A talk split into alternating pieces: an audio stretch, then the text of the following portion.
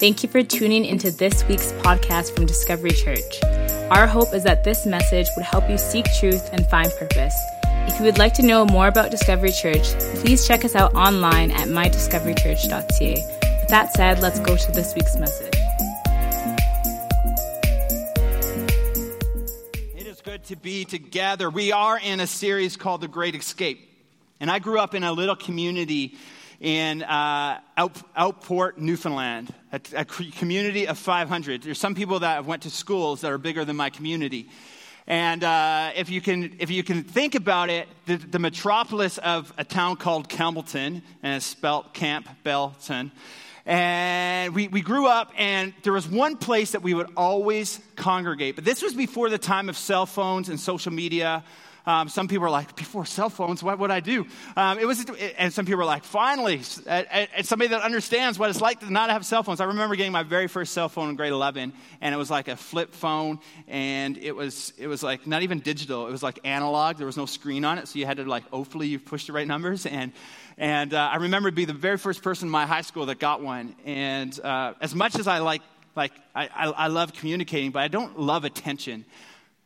I don't think so. My wife would be like, "Yeah, you do," um, but I would actually like hide in the corner because I was the only one, and I didn't really want to like be like, "Hey guys," like anyway. Um, so it was a time when when when kids got bored. We had to think of what we needed to do. So in our community, we would start making up games like, let's put our feet in and throw down a rock, a huge rock, and the, the first one to move is like out, and you keep going until somebody's got a broken foot. And uh, we would do silly games like that. But there was this one game called Beckham Beckham. I have no idea if it, it means something. It was just a game that was unique to our community that all the kids played, all the teenagers played. It was called Beckham Beckham. I'm not sure where the name came from. It was before the time of David, if there's any soccer players out there. Um, it was before him, and, but it could only happen in one place. And the place that this game Beckham Beckham happened was in this place. I have a picture. It's called the Old Mill. And this is my, this is my town right on the ocean. Well, this is not my town. My, my town doesn't look like a big piece of concrete. But this is where Beckham Beckham would happen. And the premise behind Beckham Beckham was that there was one person that would start off like it, and then they would have to tag everybody else. But as you got tagged, you would become on like the captain's team, and you would go on and tag everybody else until everybody got uh, tagged. But this, this would happen in this structure. Now, this structure was, is from 1917. It was an old pulp and paper mill. And there was dams and there was concrete. And my parents would not want me to go here, even though every other kid apparently in the community could go and hang out, but my parents wouldn't go there. So every now and then, I would disobey my parents and go there every now and then. Not very often, every day. Uh, we would go there, but if you if you take a closer look, you can see like there's I beams hanging out and there's rebar and it's it's deemed unsafe. Like you can go there now, but they like recommend that you like wear hard hats and and but like this, this, this place was the place that everybody hung out. It was this two story structure that at, there was one part that had like 40 foot dams that would back up the water, and there was like caverns and, and, and, and secret passages. It was the coolest thing. Um, but there was like, there was even places like to get down into, you had like, your friend had to help you down in, and then if he forgot about you, he would, be like, hey! And like they would come and like pull you back out of like these, these like caverns. And, and it's crazy, but this is where Beckham Beckham would take place. And we would do anything to escape. You see those, like those windows, which kind of windows? There would be people that would climb up there because that was like a two story building, and they would like literally run jump off of that. It's like 16 feet high. And they would just, people would be running after them, and they would just like take a leap off. I, I, I was never that crazy. I, I hung jump off it, but like that's what they would do. It would, it, they would do anything to escape. And to play Beckham Beckham, we would do anything to escape just to win so we could play another game. And uh, it's, cr- it's crazy what we would do to escape. You, you may have played games like tag, um, cops and robbers, maybe other games uh, like hide and seek. And, and you get this like, it's fun to play games that where you escape. You get this little bit of adrenaline going and, and you're, you're running around. But hide and seek's the worst. When you're a kid, even now when I'm playing with Sophia, I'm like, I got the best spot. And, and, like I hear her going around, and or you hear, hear your friends going around. And the worst thing ever is like you've got this perfect spot, they can't find you, and what happens? You need to pee. You know what happens. You get pee shivers. It's like, no, if I get up now, they know where my favorite. And you're like, I can't hold it anymore. And you bust out and you run to the washroom. It's the worst. Um, and, and playing games of escape is fine, but what about its a reality? I remember having a conversation with a friend of mine in college. His name was Joseph. He was from the Congo, and he, he lived in the Congo between 1998 and 2003. And if you know anything about that area of the world in those times, they were going through a, a genocide and, and a war. And he remembered, I remember him telling me a story of, of, of him having to run for three days straight for his life. Now, we have some people in our church that run marathons and half marathons and, and do CrossFit, and that's, that's good and all, and that's great. But I look at this guy who actually walked with a huge limp because of a, of a bomb and, and gun shells that were still lodged in his, in his leg from the time that he was running for three days straight, and it got infected, but he was keeping running, keeping running. 72 hours of running straight, having to run for his life. It, it is insane that there's still parts of our world that, that, that, is, that is a reality. And even though we live in a country where we don't have to wonder if we're going to step outside, will be the last time we step outside, or when we leave and, and a, on, a, on a morning to go to work, we, we're pretty confident that we will come back home again. And I'm glad that we don't live in a country uh, that, that we wonder if we're going to have to escape every moment. But even though we live in a free country, many of us are living in a place of captivity that we try to escape every single day. We try to escape from relationships. We try to uh, escape from past memories of something that has been bad. We try to escape from our finances. We try to escape from, uh, from maybe a spousal relationship, a, a, father or mother relationship, or, or a, a sibling relationship. And I believe that, that God wants us to get to a place that we're not trying to escape anymore because when we're continually trying to escape, we're living in this place of captivity. And, and, and, but God wants us to live in a place of freedom. And we may not be running for our lives, but if we could be honest with ourselves, many of us do try to escape every day just to try to stay in front of some of our biggest fears. And we try to, we tuck things that, that happen in our lives or that are happening, or, and we try to tuck them into a part of our lives, in, into a room, and into a, we compartmentalize our lives, and we put them into a place, and we kind of turn the lock, and hopefully that stays in the dark, and we try to bury it up and bury it up and bury it up, and thinking that if we, if we bury it enough and we, we suppress the feeling or suppress the memory enough, that, that it won't affect me anymore, that it'll just push and push and get out of my life. But, but, God, but God knows that the more, and we know that the more that we suppress it and, and, and we, we keep it in, in the dark, that's the area of the lives that, that when the devil comes, he, he wants to be like, oh, look, look, that's, that's a part that, that makes you not worthy of God's love. That's a part that makes you not worthy. But don't tell anybody because that, that you're the only one that deals with that issue. You're the only one that had parents like that. You're the only one that has a marriage. You're the only one that has a, a bank account. You're the only one. That's what the devil tries to do. But God says, no, the best way, the best way to come into uh, to, to freedom for, and, and, and learn from escape is we've got to face it. And we're going to do a, a sermon series uh, probably in September uh, that's, called Facing It.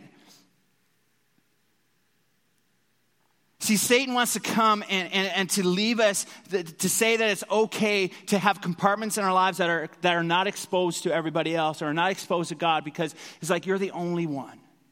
But John 10, 10 says this about, uh, uh, in relation to uh, Satan and to Jesus says, A thief, which is referring to Satan, is, on, is only there to still kill, and destroy. Jesus says, I came so that they can have real life and eternal life more and better than they have ever, than they have ever dreamed of. Jesus knows that, that, uh, that a life lived in complete freedom is, is a life that is more purposeful. But Satan wants to steal our purpose, he wants to kill our purpose, and he wants to destroy our purpose. See, we have areas of our lives that we're trying to escape. If you took a moment and just and we just prayed, God would probably reveal things in your life that He wants to bring to light, not in front of everybody, but the reality of it is, is that we do try to compartmentalize our lives and say, that's fine for over there, or that's my Monday night, or that's my, that's my Tuesday night, or that's my, my 1993 moment that you never dealt with. And, and, and, and, it's in this dark compartment of our lives. And that's where Satan wants to hide. I remember being on a, uh, on a trip in Vancouver, and we were uh, helping out different, different uh, ministries and outreaches in downtown East Side. If you know about Vancouver, it's the, the poorest zip code in our country, uh, East Hastings. And we were at one ministry that was out in Abbotsford along with this trip. And, uh, it was this ministry like clothing and food and coffee and like when it was cold. And I remember having this eerie feeling. And one of our, one of our students, which is now a part of our church, is not a student anymore, uh, we were debriefing after, and I was like, How did you guys feel about that? He was like, I felt dark because they didn't have any lights up and it was really dark. And he was like, I just felt like, I felt like, like this were Satan wanted Like I felt like that's where the devil wanted to hang out because it was dark. Like, but but when you bring light into it, it changes the whole atmosphere. Yeah, it was dark. It's like oh, I'm fearful. I'm not sure if I'm going to like be beaten up or. But bring a little bit of light into the circumstance. You're like, oh, these are just people. They're not mean at all. Like, and the reality of it is, is that God wants to come in and bring light into every circumstance, into every area of our lives, and the person that holds the key to those areas are us. The people that hold the power to allow light in is us. It also says in 1 John 1 and 5 that, the, that this is the message we heard from Jesus and now declare to you God is light and there is no darkness in him, in, in him at all. And then John 1 and 5, uh, not with the one at the beginning, but John 1 and 5, the light shines in darkness and the darkness as, has not overcome it.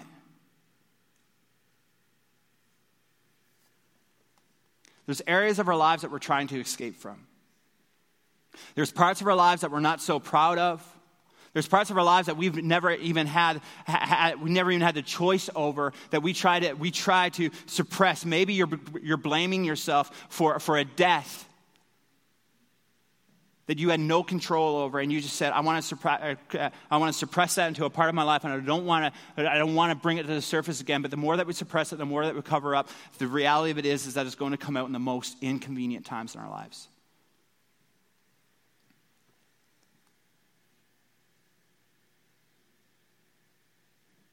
We hold the key to the dark places of our lives. Jesus is standing at a door of our lives and he is knocking He's not going to push his way through a door. He's not going to push his way into a dark room, a, a part that, you, you, that we've covered up. He's not going to push away, but he's going to knock on the door and say, hey, if you, if you let me in, I'm going to come in and we're going to, we're going to deal with that. And, and guess what? You can live in freedom and not in bondage. You can, uh, you can live in a place of, of a complete purpose and not in escape. See, our generation is, is fascinated with this idea of escapism. And the definition of escapism is this it says the tendency to seek distraction and relief from unpleasant realities. And then it goes on, especially by seeking entertainment or engaging in fantasy. And it's easier today than any other time to escape from the reality and pick up our cell phones. I'm not saying I love social media, but pick up our cell phones and go onto Facebook or Instagram or Snapchat and, or, or pick up video games or, or bring in virtual reality. Some of these things are not bad in themselves, but the reality is a lot of us are using them to escape what reality in our lives are. I just said reality a lot, but you get it.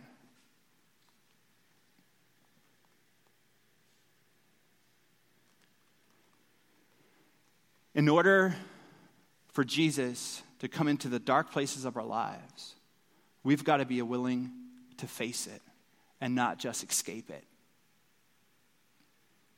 The more that we run, the more that we try to escape, the harder it will be to face it when it comes to light. Jesus stands at the door and knocks and says, Let me in. I am light. I want to light up the darkness in your life. But he's not going to push his way through. It's our choice.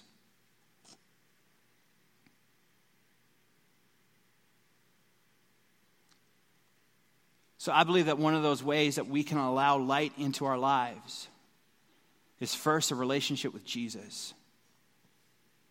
Having a relationship with Him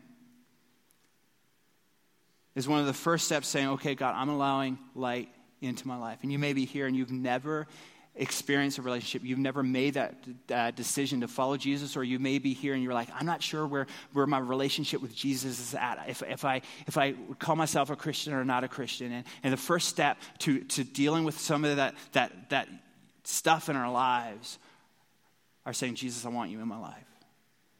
And we also believe that another way of doing it is to enter into relationships with people in discovery groups. There's not going to be discovery groups. It's like, what's in your life? What's in your life? What's in your life? But you understand that, that when, you, when you build relationships with people, when you feel safe, when we feel safe, there's a, there's a comfort level where you actually trust people that you, people can walk through dark parts of your life with you. And, and there's, there's power in confession. And, and as you walk, and Joel talked about uh, being accountable to each other. And we're not, we're not going to get there with a list of questions is this in your life? Is this in your life? Is this in your life? But we want to create meaningful areas of opportunity for light to be able, be able to shine through other people so, they can, so we can light up the dark places of our lives because when we walk with other people and people walk with us, the crap in our lives is easier to deal with and easier to, to, to allow God to work its freedom in.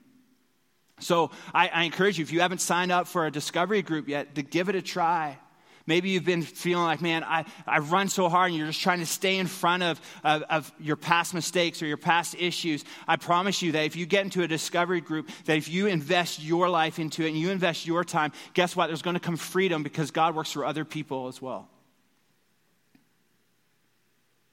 And I think a third way that it could be very evident in stepping into freedom is to get baptized. And we, we do, I love it. At Discovery Church, we do a baptism service every single month. At, the beginning of the month, so it's next week, we do a baptism service. And, and we believe that baptism is, is, is significant because it's biblical and what Jesus taught, but it's also uh, is, laying down your old when you're going under the water and coming up and new. And I believe that that's a step that you can say publicly to people saying, you know what, I'm, le- I'm leaving the past, I'm allowing light to shine, I'm allowing Jesus to come into every part of my life, and I'm coming up a new creation creation. I'm, I'm allowing uh, people to know uh, with, uh, uh, with an outward sign of the inward change that's happening in my life. Thanks for taking time to listen to this week's message from Discovery Church. If this ministry has impacted you in any way, we would love to hear about it. Please email us at info at mydiscoverychurch.ca.